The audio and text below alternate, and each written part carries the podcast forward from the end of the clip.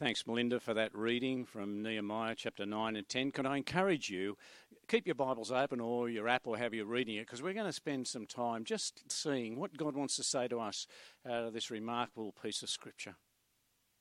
But before that, I wonder, I wonder how you spent Anzac Day. It was different, wasn't it?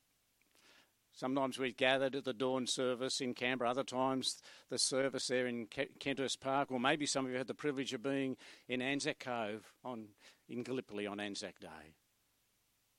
But yesterday was so different. And yet, you know, there was something so familiar about it, such the same. Even on our streets at 6 a.m., standing on the letterboxes of our driveways, there was that sense of a commitment. It was a promise we made. You see, that's the essence of lest we forget. We're not going to forget. We're going to remember. We're going to remember the sacrifice. We promised that. So there's a sense in which that sense of a promise is exactly where we're up to now in this account by Nehemiah of, of God's grace and mercy to the children of Israel. You know the story so far. We've, they've come back from, from Persia, from being in captivity.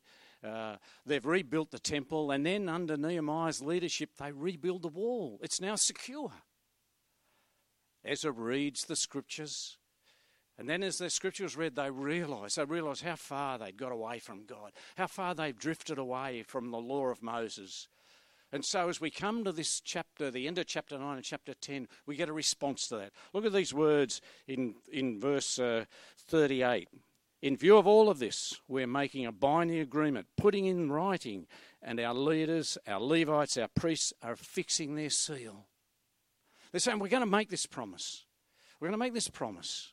And it's a promise we're going to keep the law of Moses, to follow the law of God given through Moses, the servant of God, and to obey carefully all the commands, regulations, and decrees of the Lord our Lord. It's a powerful statement by them, isn't it? There's some things about it we want to recognise initially. First of all, it's very clearly it's a personal statement by them. If you read on, it says that they actually seal this with their seals. Now we don't have that much these days. Although recently I had to put the fix the seal of the Baptist Union of Australia to a document. It's now just a rubber stamp these days, no sealing wax or those things. But that was a statement by people who are signing it that this is true, correct, and we're affixing our names to it as a sign of that. That's what Nehemiah and his cohort were saying. This is a promise we're making, and we're doing it personally. And then, secondly, we're doing it publicly. Here's the record of it. You can read the record of it. Here it is now in the scriptures. You can read that. This is what we've said. We're going to do these things. And so, those who sealed were Nehemiah, and the list goes on through the next number of verses to identify the leaders, the scribes, the, uh, the religious leaders, and then other people, significant people, saying, We're committed to this. And then the third thing we see is, in fact, that there's some really practical applications of what we're going to do about this. I mean, there's some of that, wasn't there? What we were doing yesterday, in the sense of here we are, we're reminding ourselves of what the Anzacs have done for us. We're reminding ourselves of who that, and we did that personally. We did that publicly. Of course, the other thing I think of when I think of this passage of Scripture, of course, is, is baptism. You see, baptism is that exactly. It's a personal response to what we know Jesus has done for us. Here, here's the liberation Jesus brought to me. He's given me new life, new hope, a new way to live. I want to declare that publicly. I say that. I'm a follower of Jesus now. And then I do that through baptism. See, there's the public declaration of that. That's what it is. It's a public witness. Hold me accountable, friends. I've said I'm a follower of Jesus. I want to declare that. Now, perhaps immediately I've said that, you've said, oh, well, you know, Keith, I've never done that. Well, could I encourage you, as we talk about promises, as we talk about commitments, could I encourage you to think seriously if you haven't, to say, I need publicly to declare Jesus is my Lord. And then there'll be some practical applications of that, like we're going to see now as we turn to, to this passage and see what they've said they'll do. You see, the first thing, there's three areas I want to concentrate on. There's a lot of material here, and I encourage you to read it. Uh, but the first thing we see in verse 30 is they say, We promise not to give our daughters in marriage to the peoples around us or to take daughters for our sons. Now, this is an interesting statement. See, this is the promise, or this is a declaration about this key reality of key relationships. You see, what they knew was their history had already reminded them uh, through the, the way that the Word of God had been diluted. The way, in fact, that, that we'd slipped away from the Word of God because we'd allowed ourselves to be impacted by the other cultures around us. This multi faith, pluralistic society of that, that era, all these different gods of all makes and shapes and sizes. And we've allowed ourselves to be impacted by inviting followers of that into our immediate families through marriage. I mean, the story of Solomon, the, the wisest king, is such a tragedy, isn't it? that he allows that to happen. In spite of what he knew about the goodness of God and the grace of God and the power of God, he still lets himself be, be diverted from that. See, this is an issue of allegiance. This is what this is really about. Am I aligned? Is, is that who I'm committed to? You see, for, the, for, for they realised that if they were going to stay close to God, then they needed to protect some of those key relationships. Now, let's be careful. This is not about racism. This is not saying we are better than other people. This is just saying there are key fundamentals which we need to sustain. And that's no different in our era for you and for me. Uh, we live in an era where tolerance is the great, it's the great virtue. We're tolerant of everyone, which of course means that you can't hold hard positions because then you're intolerant. But see, here's the challenge, isn't it? Is Jesus the only way? Is what Jesus said, that I'm the only way back to the Father, is that true? And if that's true, that's fundamental. And if it's fundamental, then guess what, friends? We dare not enter into any allegiances, alliances, relationships that would water that reality down. Now, that doesn't mean that we put ourselves away in some Christian ghetto and we put barriers up so we're not contaminated. But what it means is that as we move out into the world, as God calls us to, we make sure that there are some things that are not negotiable. There are some things that cannot be that cannot be watered down. We have to remind ourselves in all of our relationships that if Jesus is who Jesus says he is, then there's no place there for negotiation. There's no place there for saying that can't be true, or perhaps there's another way. I well remember we worked in Indonesia and dealing with some young Muslim fellas. They would say to me, You know, Keith, there's a lot of ways to get from Bandung, where we were studying, down to Jakarta. But they all go to the same place. See, that's the subtlety of that. No, they don't. No, they don't. There's only one way, and that's the way of Jesus. And you and I, as we grapple with this text, need to remind ourselves. See, here's the principle for us. Our principle is we are not going to enter into significant relationships that compromise our allegiance to our Lord. The second area that they, that they talk about that they're going to sustain is what I want to call life rhythms. You know, they say, when the neighbouring peoples bring merchandise or grain to sell on the Sabbath, we will not buy from them on the Sabbath or on any holy day. Every seventh year we'll forego working the land and will cancel all debts, in verse 31. See, this is about the rhythms that they understood God had given them. Of course, these rhythms come out of the narrative of, of creation, the creation stories in Genesis. Here's God at work, and for six days God works, and on the seventh day He rested. And He made it a holy day, a separate day. That's what the word holy means, in fact, a set apart. Set apart from what? Set apart from the normal. Here's a day, and really had three components. One was to honour God. Secondly, was a, a time of rest respite, change from the norm. And the third thing was actually to take care of creation. See, the honouring of God. Uh, this is God's world. God is the provider. Uh, where in our rhythms does that true? See, for, for these, the children of Israel in this period as Nehemiah's leadership, it's we are going to go back to keeping holy the Sabbath. They drifted from that. And here they make this very clear declaration. Irrespective of what the, the culture around us is doing, we will not, we will not misuse what God has given us in this rhythm. And then, of course, there's the other holy days and a whole, whole host of, of rhythms that God has put in uh, to the Mosaic law for them to, to maintain. And what for? Well, to do those things. First of all, to honour God. Secondly, but to provide rest. I mean, remember, where the children of Israel come from as God gives them? They'd been in Egypt. Here's 24 7 slave work, no break there. And they come out of that. And God says, now, now there's rest. Now there's time for recreation. Now there's time to, re- to reflect, to meditate, to put ourselves in a position where we can hear God speak to us. That's a lovely privilege, isn't it, for you and for me? This opportunity for you and for me within the rhythms of life. And of course, for us to gather like we are, yes, a bit differently over this period, but gathering together to worship God, to honour God, to acknowledge His goodness. Lord, you are worthy of our worship. And we've gathered to remind ourselves of that again on this Sunday. What a privilege. What a privilege it is to do that. We look forward to the day we can gather again together, closer face to face, maybe an offer handshakes and even a hug. I'm trying to remember what they're like now, actually. But you know what I mean. We'll get there. But in the meantime, we dare not give up this privilege, this opportunity, because we recognise, too, there are other people in our world today who don't have that opportunity, of a freedom to do these things. Is that a rhythm that's in your world? That's an important rhythm. And see, the other thing we need to say to ourselves is, well, how do I do that? How do I, how do I find my places to, to meditate, to relax, to do those things? I, I wonder. I wonder for you, as I speak to myself about my rhythms, my daily rhythms.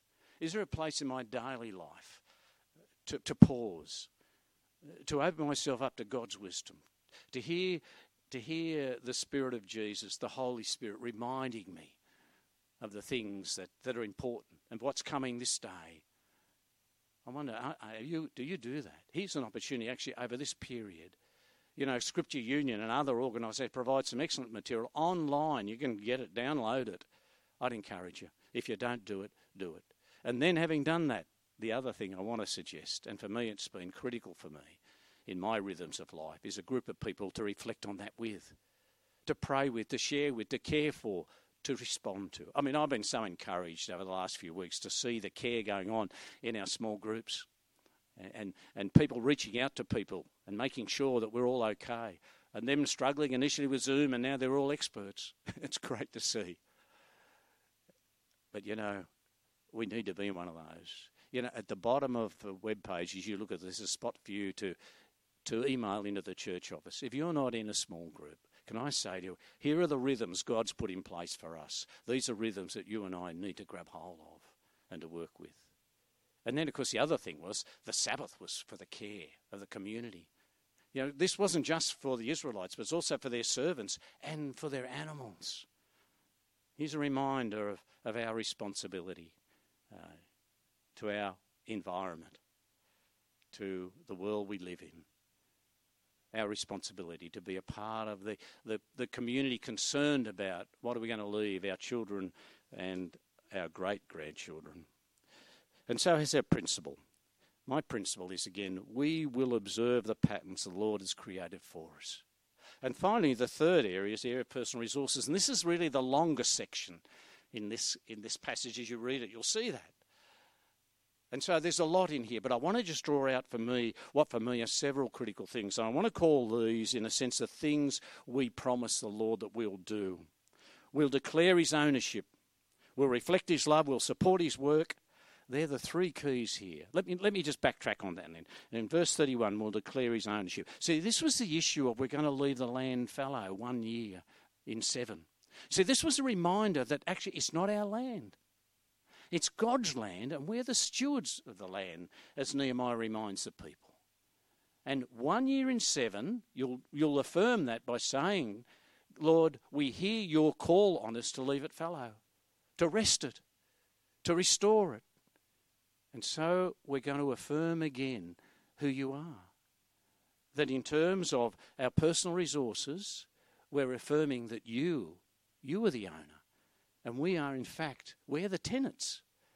Now, I must admit, as I've thought about this over these last few days, I've had to challenge myself about my attitude to my property, to the house I live in. To what extent is that mine? It's my castle, and I'm going to let in who I will and keep out who I want to. As opposed to saying, hey, hey, Keith, you know, I gave you this property, and, and here's, I've given it. Yes, it's for your security and, and for your sustenance, but also, don't forget, it's for you to be welcoming, hospitable. Now, I know at the moment with COVID 19, that's, there's some limits on that. But these are principles live beyond the current circumstances. You see, here's the challenge how much am I using what you've given me, Lord? And I'm claiming ownership when the reality is, as I well know, that's not mine. You're the giver of all the good things. And I'm challenged to use them in a way which is the second thing to reflect his love. You see, what it says in verse 31 is that the part, the end of that verse is that we're going to release the debts. One year in seven, the Jubilee year, what was going to happen was that the people were going to say to anyone who was in their debt, you don't have to pay interest this year. Or even better, in fact, I'm going to cancel out the whole debt. I'm going to say you are free from that.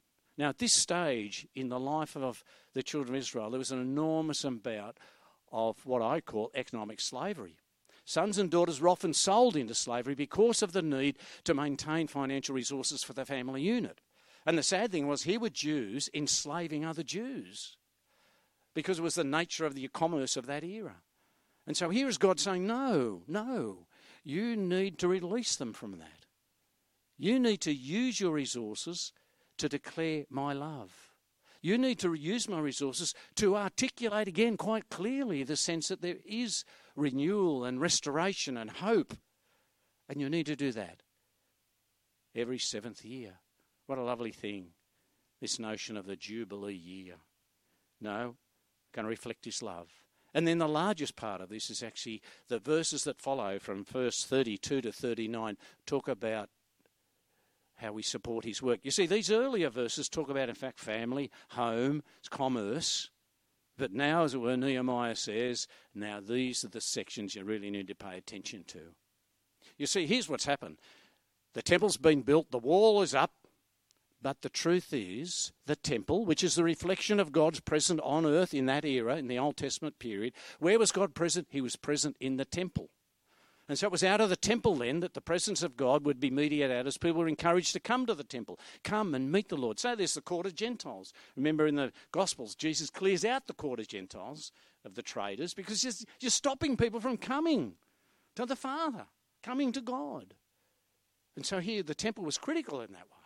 Critical to be the, the agent which would declare the transforming, renewing, liberating, reconciling love of God.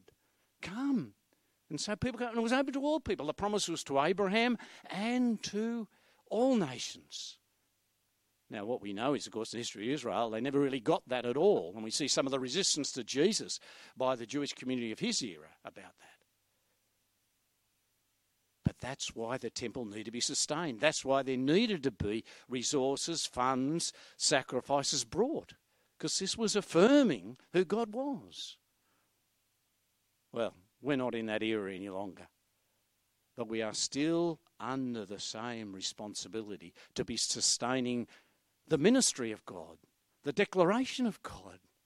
See, here's the wonder of it, isn't it?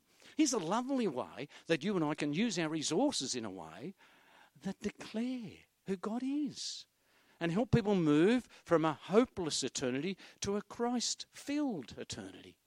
I mean, what, what a privilege to take the resources, which we know we're just stewards of, and say, no, I'm going to invest those. I'm going to invest those in my local church. I'm going to go online, going to make an electronic transfer, I'm going to do it regularly. Because see, they're the patterns that came with this. You see some of those patterns. It's responsible giving. In verse 32, they're reminded that they are responsible. It was obligatory. This was not an extra, an add on, whatever's left over. No, no if the ministry of God is going to be sustained through the temple in Jerusalem at this time, then you are responsible. well, if the ministry of God is going to be sustained in our communities in these days, guess who's responsible? Yep, you and me. And see, the other thing they said was it's going to be systematic. There's the, the, the feast days and a whole series of feast days when you will bring to the temple gifts which are representative of what those feast days are about. And so you'll, you'll do that systematically, appropriately, in that way. There's also reminded that it'll be proportional. It's very fascinating. There's a word in there, wood, talking about a wood sacrifice. Here's the, the awareness that not everyone has got the same amount of resources. Here's the awareness that some can bring a whole calf or a lamb or maybe birds of the air, and some can only bring wood. The critical issue is we're called to give out of our abundance. That's, that's a lovely release for some of us. And for others, it's a challenge, given how much God has invested in us. And then finally, it needs to be sacrificial. Bring the best, the first fruits, the first children. See, it's not the bits that are damaged or left over. It's the, fir- the first here means the best.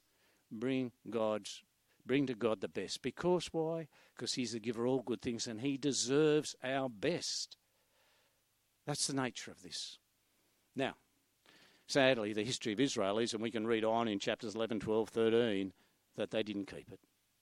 And so I say to myself, Lord, how do I keep this? And see, I think for me, uh, I find the, the truth of that in Paul's statement to us in Philippians chapter 4 and verse 13. This is a postscript. How do I keep them? How do I live out these promises that I'm making to God today again as I declare these publicly, privately, publicly, practically? Well, he says what? He says, I can do all things through Christ who strengthens me. I can't do these on my own. I can't sustain this. It's too countercultural. I, it, it's so much anti of what we hear day in and day out. I've got to look after me, use my funds for me, take care of me, etc. I, I just need to be, to be challenged out of that. And so here's the challenge Jesus is Lord. Well, then He's Lord of my relationships, He's Lord of my life rhythms, and He's Lord of my possessions.